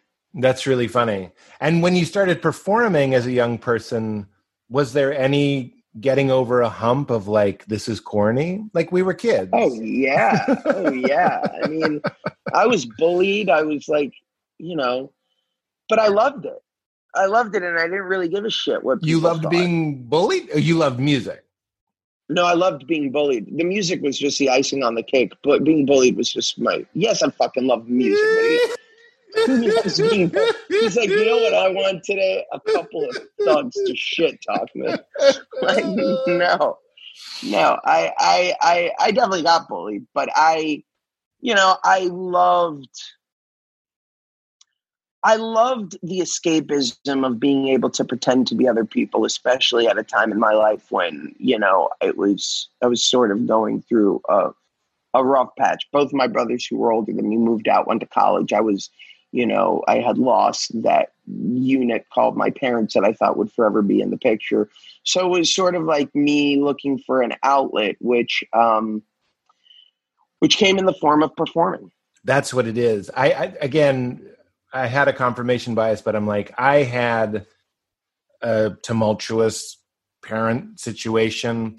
My brother didn't move out, but like I would say this if he was in the room, we sort of parted ways. Like that was our strategy. Really, Our coping strategy. I don't mean it was like um, we didn't decide, but he was sort of like, I'm going to do my own thing to get through this, uh, and I sort of had to do my own thing to get through it. And when what you brought to mind was, and sometimes I think about this, I was like, I was sort of unbearable as a kid, meaning I was one of those, I'm a lot. Like I, I wanted to perform and joke and like clown around constantly. And if, and when I got pushed to improv, like that was the first thing when we learned improv at camp, I was like, come again? Like the Yeah. first the first time I played freeze, I, I'm sure I like I'd get freezed out and I'd be in the next. I'd be in a minute and a half later. Like I just couldn't. It was an insatiable desire, but all of that energy came from like a. I wanted some something that I could control. I'm not trying to make this too like deep or sappy or Charlie Rosy, but it's like the world is sort of like strange. Um, I would I would call the the tone in my house inconsistent. right, right. Yeah. meaning, meaning like I didn't know would this behavior lead to this or lead to that. Frankly, I still feel that way when I call home. I'm like which which combination of their energy and their and as individuals their energies am I going to get? I don't know which one. And to this day, Josh, the only way that I can have a easy um, shame free, un- not uncomfortable dinner with my folks is if Pete puts on his clown makeup. I'm 41 years old. I still have to go the whole meal. And I've said this a million on this podcast. I'll do an impression of my dad the whole meal. Like I, I've said, where I'm like, I don't even know if my parents know that I don't have a Boston accent because they've Right. never once been like, Are you doing a character? The, the whole time I'm like, my friend Johnny B. Tony owes me four grand. I'm just doing it to keep the plate spinning because I'm like, we don't get, and I'll say this to them I'm like, we don't get along. If we start talking, this gets weird. Uh, the waiter comes by and I go, These are my parents. They're the worst. Don't listen to anything they say. And this is also true. They're very good tippers. Just like whatever they say, laugh. And and we'll, we'll get through this together. My therapist would be like he'd be pushing me to like authenticity. But like for lack of a maybe i'm just lazy but i'm like i've tried authenticity. I've tried to be like let's be real. Like can we talk about our feelings and stuff? I always go And you're back. past that point, right? I, I just go fuck it. I, I don't see them that often. I'm just gonna do Tommy B and Joni bits the whole time. And, and roast them basically. They love the attention of being roasted and made fun of, and and my mom complains about my dad and i'm like you love it. You love being miserable. You love hating him. You're never gonna leave each other. You guys love this weird whirlpool she, that you've created. does she laugh at your um at your impressions in like a we're in on the joke together or is she more like a it's that's such a great question. I have. I'm totally. By the way, I'm going to eat eat while Please. you're talking. I I'm the podcast host that gets shit for talking wanna, too much. Yeah, no, no, no, no. But it gives you I a mean, window. Yeah, but I'm like leaning in and eating at the same time because I'm actually very interested in this. I just I don't know because when it comes to things that I do to be funny on purpose, like they've come to see me do stand up and stuff um, I guess there is a wounded child in here that says they don't know my bits. Like if you loved right. a bit of mine and went up to my father and was like, Pierce, get beers or something that people he would, he'd have no fucking idea what they were talking. Really? Oh my god, no idea. So they don't watch your specials? I think they do, but they watch it from a place of like, what what is this guy? Right. right. I, and I want to put this back to you. They've had a hard time, and and I, I kind of give them grief a lot, but I, I empathize, I sympathize. They've had a hard time making sense of what it is I do, and I'd love for you to talk. If it's not about your parents, your friends, you have a very very wonderful and, and unique life can your mom make sense of it now? Can your friends make sense of it now? Do you have people that are like, Dad's gone Hollywood. I called him and he told me he couldn't talk. What a piece of shit. I, I have those. I, I have, I definitely have those. I have a very, um, I actually have an opposite um, uh, relationship with, with, in particular, my mom, who, who, as I told you before, could not be more supportive. Has literally been my biggest fan, my biggest um, supporter, has pushed me to not quit. And hmm. really, um, you know, when she was financially strapped, put me through college as a single mother um, and, a, and a stepdad who's incredibly supportive. I have uh, a less frequent relationship with my biological dad, who I speak to occasionally, but not very often. And and you know, for me, it's more the sort of friends who I grew up with, and some of them are just some of them just want me to be the same guy I was, and and don't understand that I, I am I'm just not like I have, you know. There's just there's I have been, that. That's what I have with my mother. She's like, I want yeah. you to be who you used to be, and I. Uh, there's a great. I, I wonder if you'll get any juice out of this. Jay Z gave an interview where he's like, people from my past are like, you've changed, and he's like hell yeah, I've changed. You think I did all that work to stay the same? Right. And it was like, oh, yes, that, that, that. I love that. That's you exactly right. Yeah. I'm sorry, mom. You mean I have boundaries? You like I, I understand like what makes me uncomfortable, and I tell you, or whatever it might be. Like uh, that. That was a very helpful quote for me. That that's brilliant, and and I think that that's spot on, and I think that the people who um, the people who know me the best know that actually I'm the same person I've always been, uh, but I've I've grown. I haven't changed. I've grown, and those people are still my best friends who have grown with me. Mm. You know, but my four closest friends are guys I've known basically since elementary school. Wow.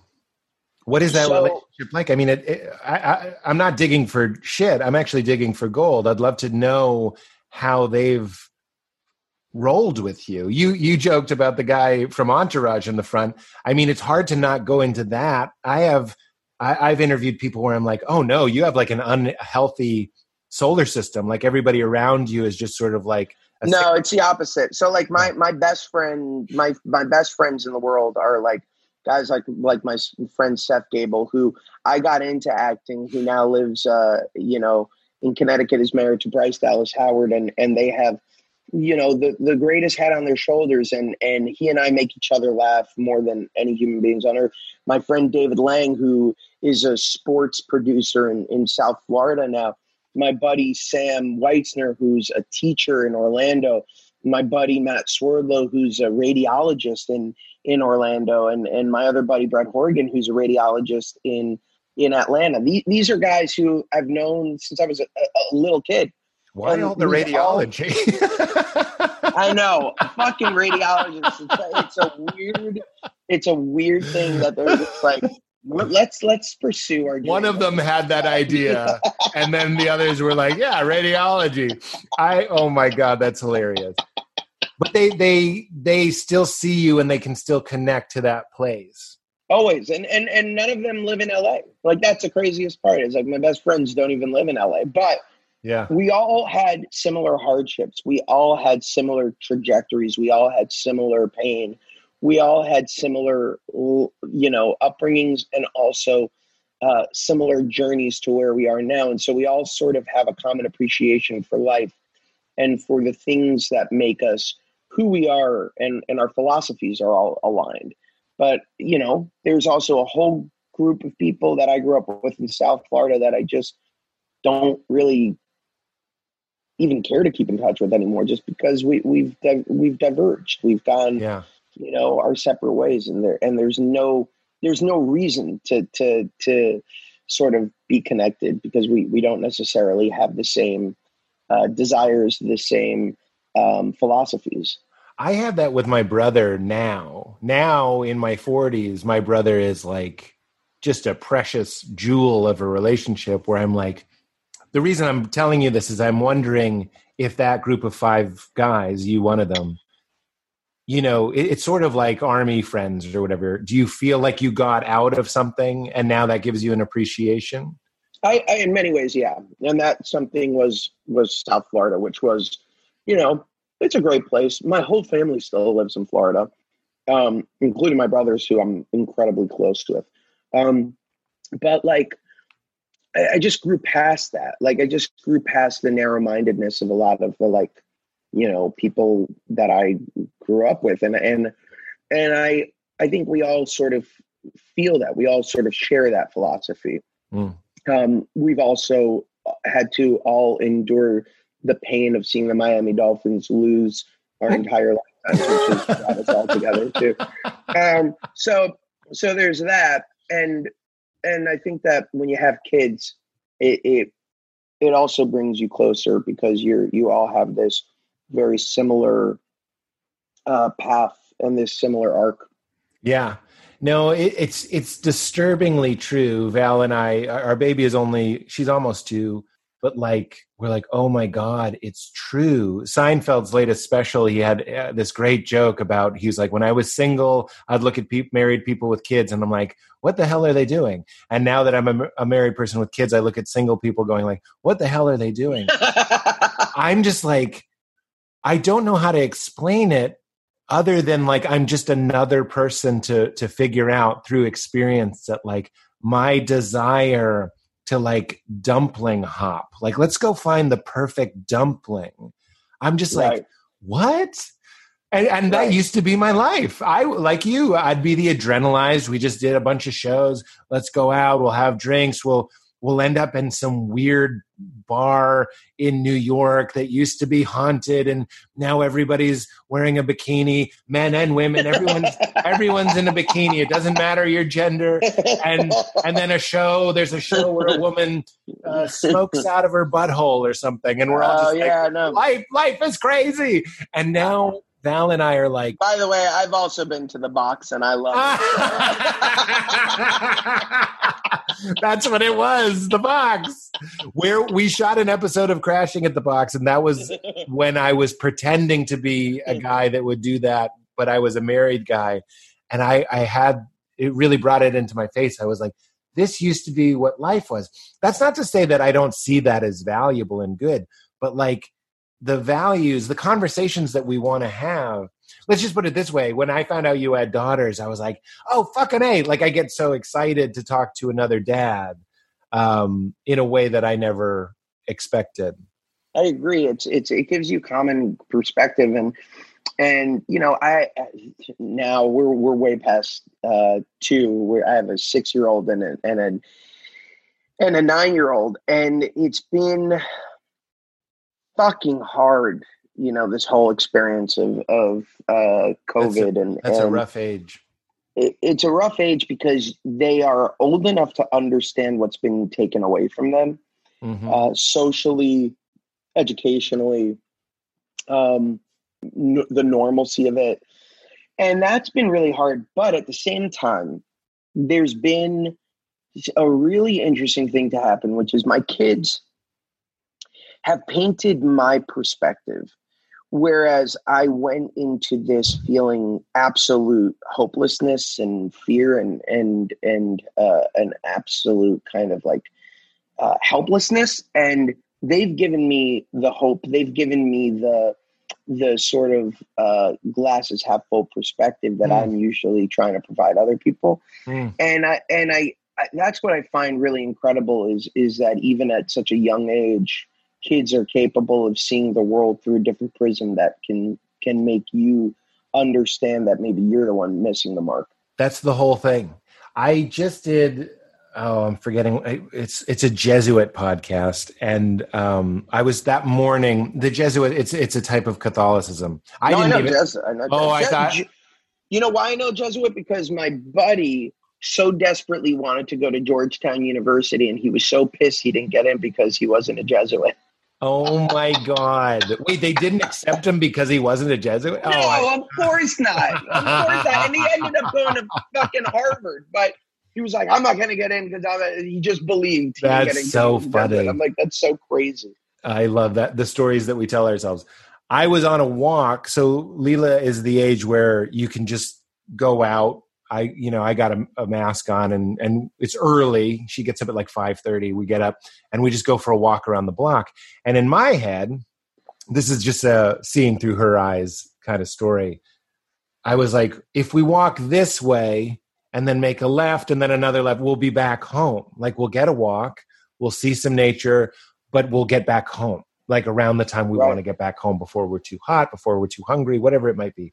And she keeps going the wrong way. And I'm putting that in quotes because it was just, it's a very, the story is over, by the way. I kept going like, no, this way, Lee, this way. And she kept going this way. And then I was like, so it, it actually applies the stories we tell ourselves. I was telling myself a story of what should have been happening. We should be walking this way. And and that story not happening was what was causing me suffering. This right. is Buddhism. This is mindfulness. This is contemplative practice. Yeah. Right in action. And this is why I think seeing through your child's eyes, as I was doing with her on the beach this morning, I'm trying to like have some sort of story. I'm pretty good at, at being present, but I'm also kind of like, maybe we'll go over there and see that log. And she's on her on the ground picking up the sand that's in front of us right now and and marveling at it. That's not just like, oh, cute, I'm learning how to appreciate life again. I think that might be the meaning of life. Alan Watts has this really interesting thing where he's like, where you just take reality as a foregone conclusion. That's why you have to die He's like, you need yeah. to get out of the way because the universe seems to like to enjoy itself. So it's like, kill these people off and bring in the new ones because the new ones are going to be the ones that get on their knees and touch the sand instead of suffering going like we're supposed to go around the block. So staying childlike is maybe I, one of the most important lessons ever. I completely agree. I mean i look there, here's the thing is a two year old still has the chance to learn right from wrong. A two year old still has the chance to actually see the world for what it is as opposed to what society mandates it should be. That's right. A two year old still has the ability to uh, enjoy the innocence, the, the beauty, the, the natural wonder that is a rock, that right. is a leaf, before cynicism takes hold and, and you take it for granted. So I try to constantly look at my girls as my gift of a new perspective so that I can get back to the fundamentals of viewing the world the way it should be viewed as opposed to the way it, we think it's supposed That's to be viewed. Exactly right. And perspective, I when I heard people talking about seeing through their kids' eyes, I was like, oh, that's cool. And I, I would sort of commercialize it. I'd go like, well, a perspective will make you happier, or a perspective will maybe give you more energy to go out and achieve and consume, or whatever. But perspective is so much more important it doesn't do anything it doesn't produce anything in our western sort of capitalistic sense like it doesn't help us achieve right. anything but it's the whole thing not what you're seeing how you're seeing how it, you're seeing it is the whole game i used to think it was just like a hallmark sentiment but if you look at spiritual traditions and maybe this is a good way to get into yours but that but sorry to interrupt but that's Please. the problem pete like that's the that's a fundamental problem is that we've been conditioned to think that's a hallmark sentiment, right? Like that's the problem with it is that it it it sounds cliche. It's a when when we just have to get back to the basics of recognizing no no no.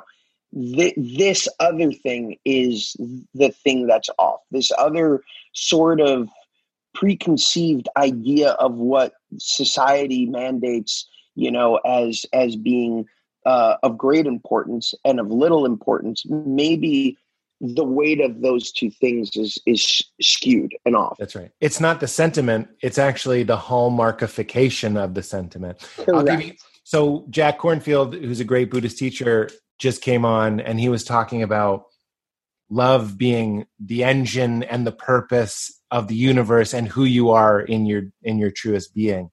And we hear that, and I think let's just call it the system, has turned it into something like, oh, that's nice because that gives me a good feeling. It's like eating chocolate. I, I'm love, everything's love, love is good. I eat it, it makes me feel nice, therefore it's useful.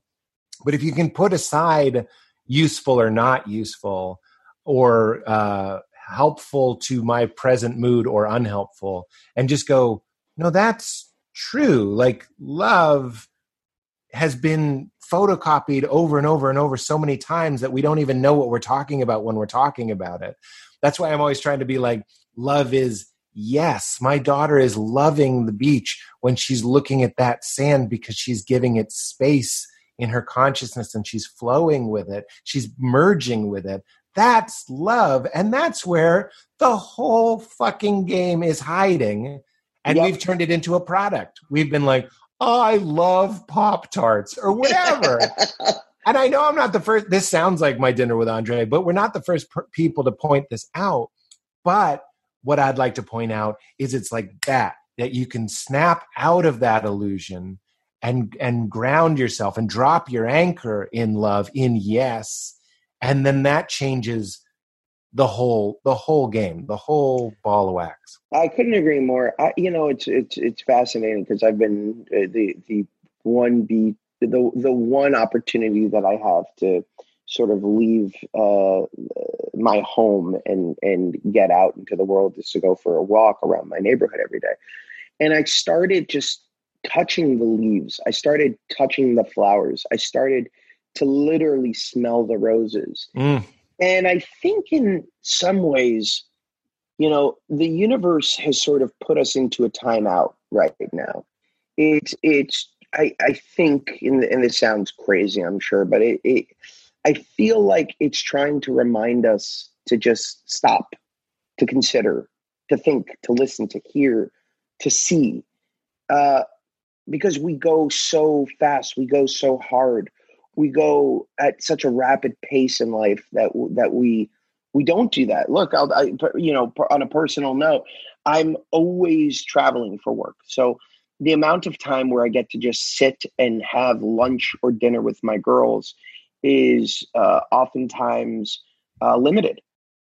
And here I am, and I find myself suddenly immersed in nothing but time with my kids and that is a gift that I didn't even realize how much I fucking needed. That's right. And now that I have it, I can't let it go. And and like that's the thing is like it, it doesn't have to be a lot of people are looking at this moment as a, a really hard one with regard to the pandemic, which I agree it is, it is, especially from an economic standpoint. but there are silver linings, I hope. And one of those silver linings, I think, is the opportunity to, to rethink, to reset, to go back into the world as it's starting to definitely and quickly go back into motion with a certain respect for um, each other and the environment that I, I think has been um, really hard given our tendency to always go, go, go and never stop and, and actually uh, consider. Completely agree. I had to go to the doctor for something small, uh, not COVID related. And I got in my car and I drove to the doctor and then I drove back. And I was like, I used to do that at four or five times a day, just leave for like 90 minutes, two hours. And it was just like, because I thought that's what life was. And now life yeah. is so much, I keep saying to Val, like it's like Little House on the Prairie, and I enjoy it. And we're sort of hopefully waking up to an opportunity to rebalance priorities and lifestyles because I was like, just because I can, and I, I, was already okay at this, I could tour every weekend if I wanted to. And, but then I was like, let's make that every other weekend. Then I was like, doing this, I was like, why? You don't even have to do that if you don't want to. Like, and, and we don't have to, someone in your position, you don't have to say yes to every i'm not saying you do every movie or every project like space isn't just space the the way we see the world so you're touching flowers and smelling smelling them and touching leaves and stuff the way we see reality informs how we behave so when we see a lot of the fucked up shit that's happening in the world i think a lot of it a lot of the attitude behind it comes from losing our center. So it might seem so indulgent and so hippy dippy and so counterproductive to just slow down and let your awareness be a little bit more like my daughter's on the beach. But that is what we're mirroring out into the world. The mm-hmm. way that you treat the beach is the way that I treat you. And the way that I treat you impacts the way that you go home and treat. You know what I'm saying? It's the fucking butterfly effect of of kindness and compassion my my homeboy Ram Dass had this thing when he was sort of learning meditation and all this stuff. There was so much uh, tumultuousness in the world, and he was like, "Shouldn't I be doing something else?" And he did get involved for sure, but he also was like, "The way that we work on our inner world, it's what's being mirrored it, with our parents, right? Our fighting parents." even as a kid i knew what they what they were fighting about wasn't what they were fighting about it's your inner reality being writ large in our outer reality it's yeah. all one thing funneling and circling like the infinity symbol back and forth back and forth so slowing down and touching leaves and smelling flowers is serious medicine when it comes to work on our hearts and and that turns into our actions I couldn't agree more. I couldn't agree more. And I think, you know, I, I think if we were meant to consume everything and meant to not consider the beauty of the world, then we wouldn't be brought in this world with that being our natural instinct. Yeah. Uh, it, it, we just keep passing down bad habits over and over again to the point where it becomes the norm, but it doesn't have to be, and it certainly shouldn't be. And I, and I do think that this could be we'll see if it will be, but a, a, a breaking point. I think so too. I think even early on, we were. I was sort of noticing that it was a crisis of capitalism. is that like I sometimes you don't even know the systems that you're operating under, but like I definitely was guilty of like more is better. Grab as much as you can you're at the you got in the the show business level of the hotel party. Go and eat as much of the shrimp as you can. Uh, take as many of the gift bags as you can. Whether or not, that's not how i behave at a party. I'm just saying that was my mentality was like always do more make more more more. And now we're seeing the virtue of of being more in tune with the natural world. I, I, I think we're saying the same thing. Yeah did you grow up i know you're jewish and your wife is catholic. The only reason i mention that is because we i just can't get enough of hearing how people frame reality if there is a spiritual bent to it. Um, we've talked about it a little bit so don't feel like you need to do anything but i'd love to know what you were raised believing how that's evolved how you see the sure. world.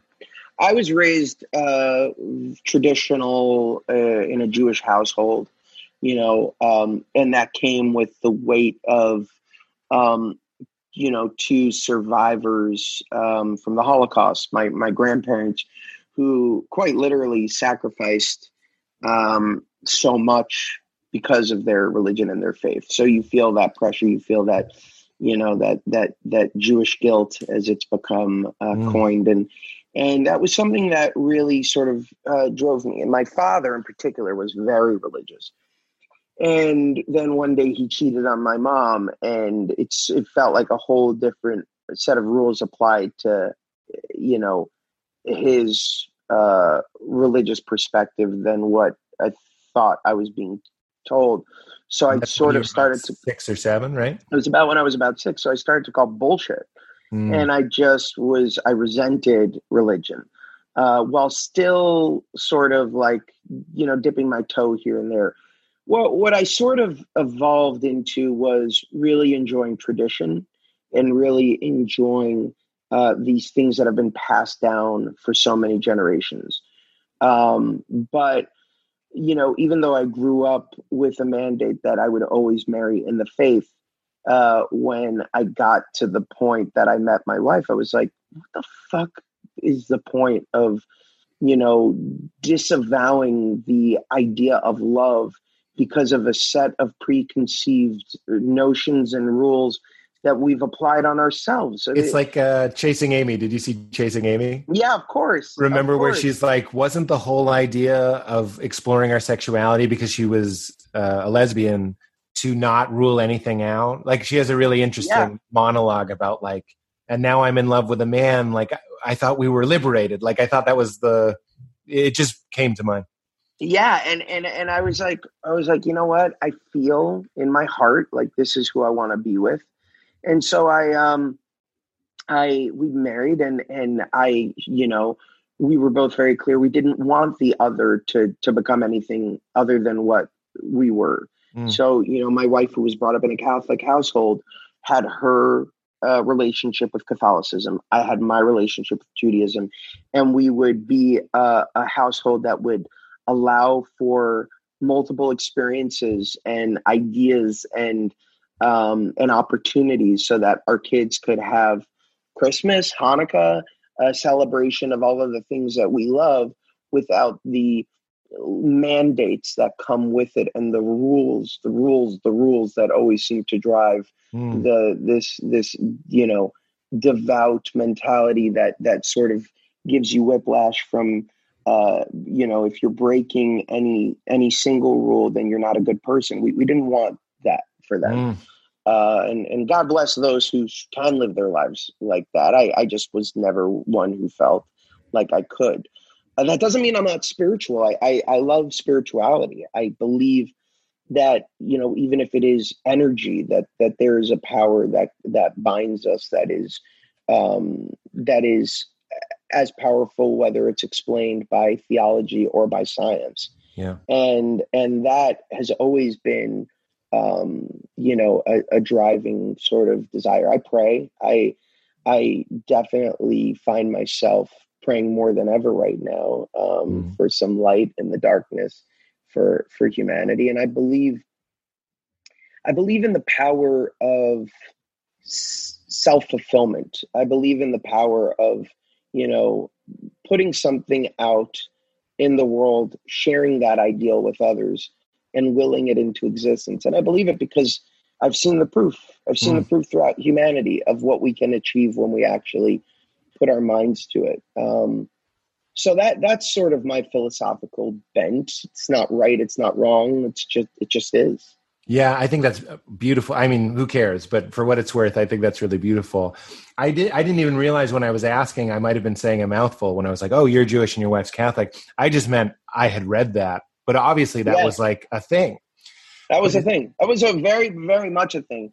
Yeah. Um, you know, and and uh, and a thing that I think was upsetting for a little while to a lot of people in yeah. our lives, but yeah it's that is very interesting. It also, I don't know, when these conversations happen, these podcasts happen, everything sort of starts to feel interconnected. And there's something about your feelings, maybe about the the South Florida, being in Hollywood, Florida, and then what I imagine to be you dunking into the deep end of diversity in Manhattan and also in the theater community.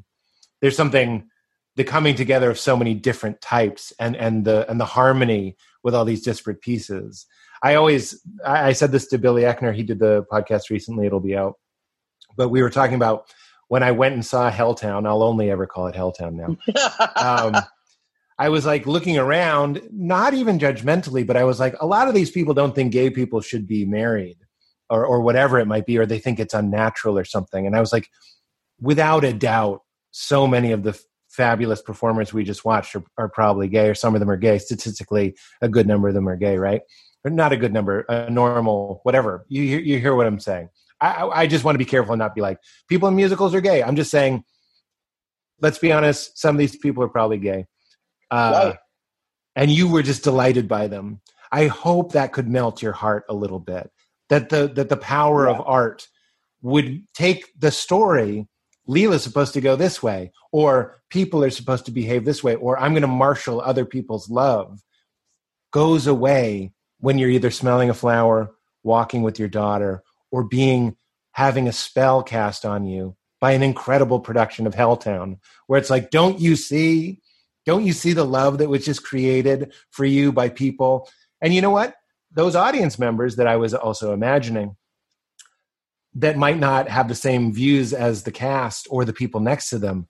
For a moment, the spell worked and all of that went away. And we were just what we are, which is just awareness together, buzzing at the same frequency. That's one of the magical things about that's entire. That's entirely right. Um, and I think that that is again, the power of what we do is it, it can move people to to uh, drastic sort of uh, big sea changes in their lives. I, yeah. I, look, it's it sounds crazy, but I, there are more than a handful of people who saw Book of Mormon, for instance, and let me know that they converted to the LDS church as a result of seeing that show because they actually found it incredibly uplifting and powerful in a way yeah. that I didn't even think about, but it's sort of like a pro faith thing. And I think that it, it, it, it, you know, theater has that ability to transcend eh, your your notions of what's right, of what's wrong. Totally. That right? doesn't surprise and, me at all. The no, Book of Mormon. And, go ahead. No, no, please. I was just going to say, I found it as a person who was a fundamentalist, who then lost his faith and now enjoys sampling from every platter. I found it to be incredibly pro faith. And there's actually something even weirder going on. So, Richard Rohr, who's a Franciscan, he's a great teacher and a friend of mine he taught me that he has this quote. He says, We don't come to God or truth or mystery. You can use whatever word we want. By doing it right, we come to it by doing it wrong. So here's this show that right. has all of this. I think Trey and uh, they would admit ugliness. There's like ugliness in it. There's there's hard stuff in it. There's brutality in it, um, and then it ends in this not just and now it's a happy ending because we want you to leave and write a good review. It ends because that's the that's the arc of the human spirit. You called bullshit on your father for having an affair and then your faith was cracked open. I say it all the time. Leonard cohen says that cracks are where the light comes through right? You thought as i did because my wife my first wife had an affair and we were both supposed to be christian i thought the whole thing was supposed to be when you're with God, when you're on the side of light and truth, uh, everything's supposed to go your way. But look to the, the Bible or any other faith for example after example after example where they say that is not the arc of change. Right. So when people, my mission trip was actually in Uganda. I didn't go on a three year mission. So I had like a personal tie when I saw the Book of Mormon. because I was challenged by that, being in the slums and all that. And you're like, isn't this supposed to I thought I was coming here to bolster my faith, and here it is being challenged by watching all of this horrible poverty.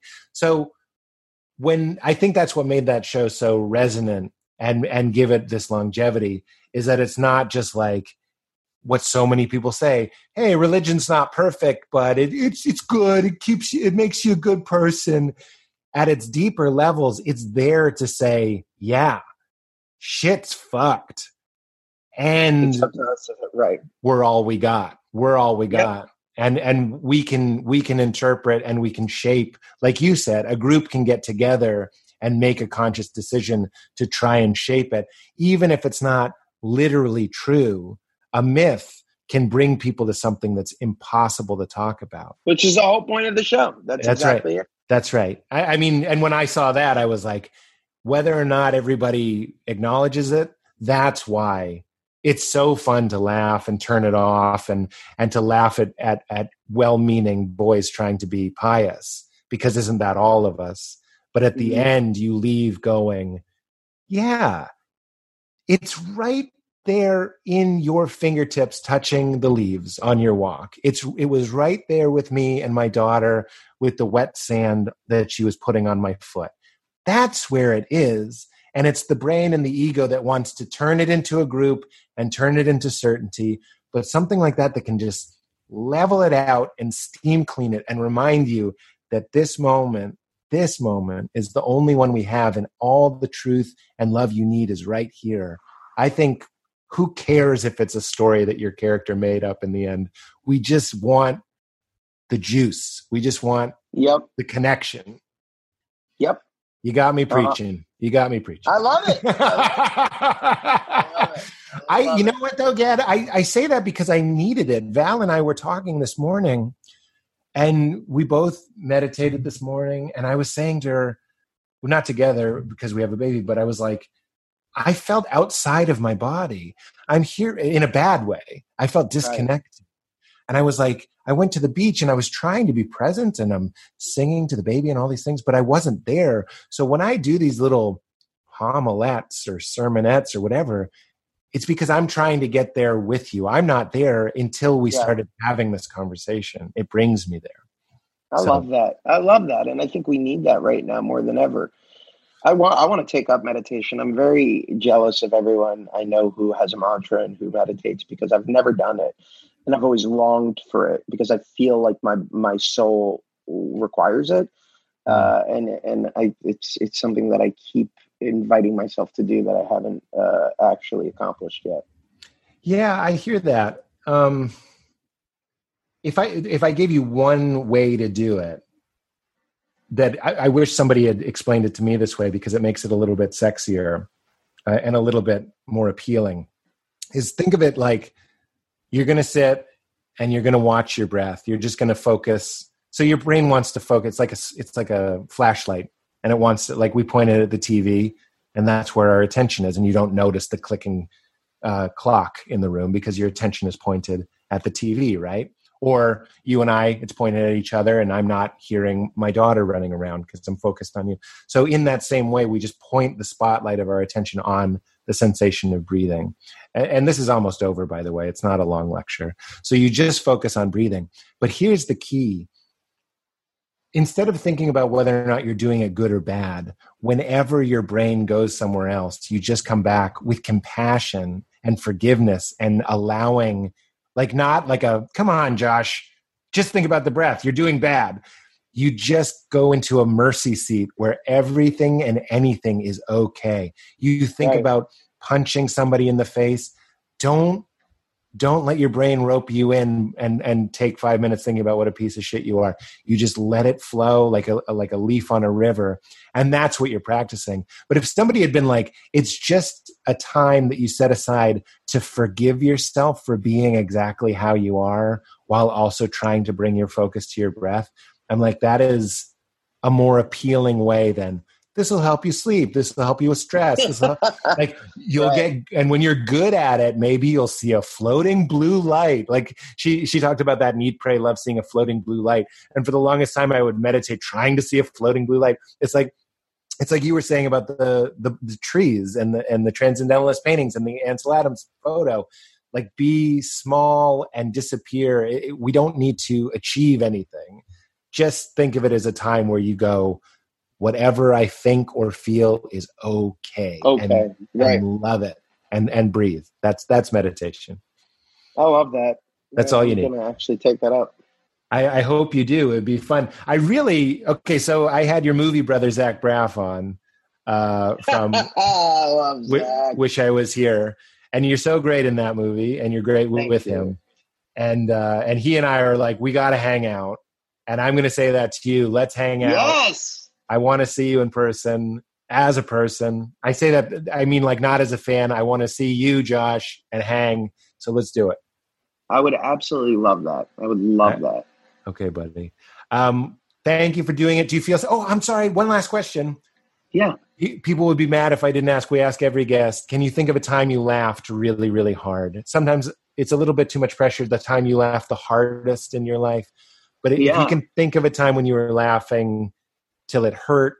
I uh, was I was driving with my buddies Seth and Sam, and we were going to Big Bear Mountain, and we uh, we were just doing the stupidest uh, like thing where we came up with a show called The Gruff Stuff, and it was ju- it only featured it only featured um like characters like Miss Piggy and like and the like uh Inspector Gadget like Claw.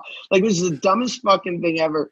And they were all on this talk show called The Gruff Stuff and I almost blacked out because I was laughing so hard that I almost steered off the side of the fucking road Oh my god! I mean, it was like you know that scene in in in um in Who Framed Roger Rabbit where the weasels all die from laughing too hard. That was me in that moment. like I was gonna be the weasels. I So love it. People that listen to this show know that my story is me with an old friend saying stuff that doesn't even make sense. Yeah, it's them. always it's great. It's bullshit. It it's it's it's insane. We ours was a, a cooking show that we used to speed up our voices with high speed dubbing, and it was cook, cooking with Alvin. So it was Alvin and the Chipmunks, and he was. Hmm. None of this was planned. We didn't even know it. I'm so proud of myself. We didn't even know we were doing improv, but we were. We were so so pleased with myself. But it was the cooking show, and it was called Cooking with Alvin. And he said, and me, Alvin goes, and today on Cooking with Me, and we thought that Alvin calls Cooking with Alvin Cooking with Me was the funniest. I mean, like that is gruff stuff. That is just like a pure kid. I don't know Yeah, if I can explain it to you. Shit. But it was dumb dumb. Shit. I know. I was just I love the dumber the better, and I love a good pun. And like my friends always know that, like the dumber the pun, the more yes. I will just go into a tizzy. I uh, well, when I see you in person, I'll have my uh, pun program running. I'll see if Yes, we can come up with have some good ones. ready. and and thank you again for having me on. I, I, I like I said, I'm such a big fan and and uh, so appreciate it. I'm likewise, man. I'm so glad that we got to connect. This made my day better, and I think it'll do uh, that for a lot of people. We have the guests uh, say the sign off, which is "Keep it crispy." If you would please say "Keep it crispy." Sure. Keep it crispy. oh, oh! I didn't Yeah. know you did it. Sort. what you gotta do. I liked it. It was sort of sincere. It was a little bit. It was a little bit bedroom voice. Yeah, keep it crispy. Oh, I will. Thank you, Josh. Thank you very much. Thank you, my Enjoy your family. We'll see you. Have a again. great one. Be safe. Bye bye. You too. 900 shoes, 850. I'm so crispy. I'm so crispy. My ice game make you haters wanna get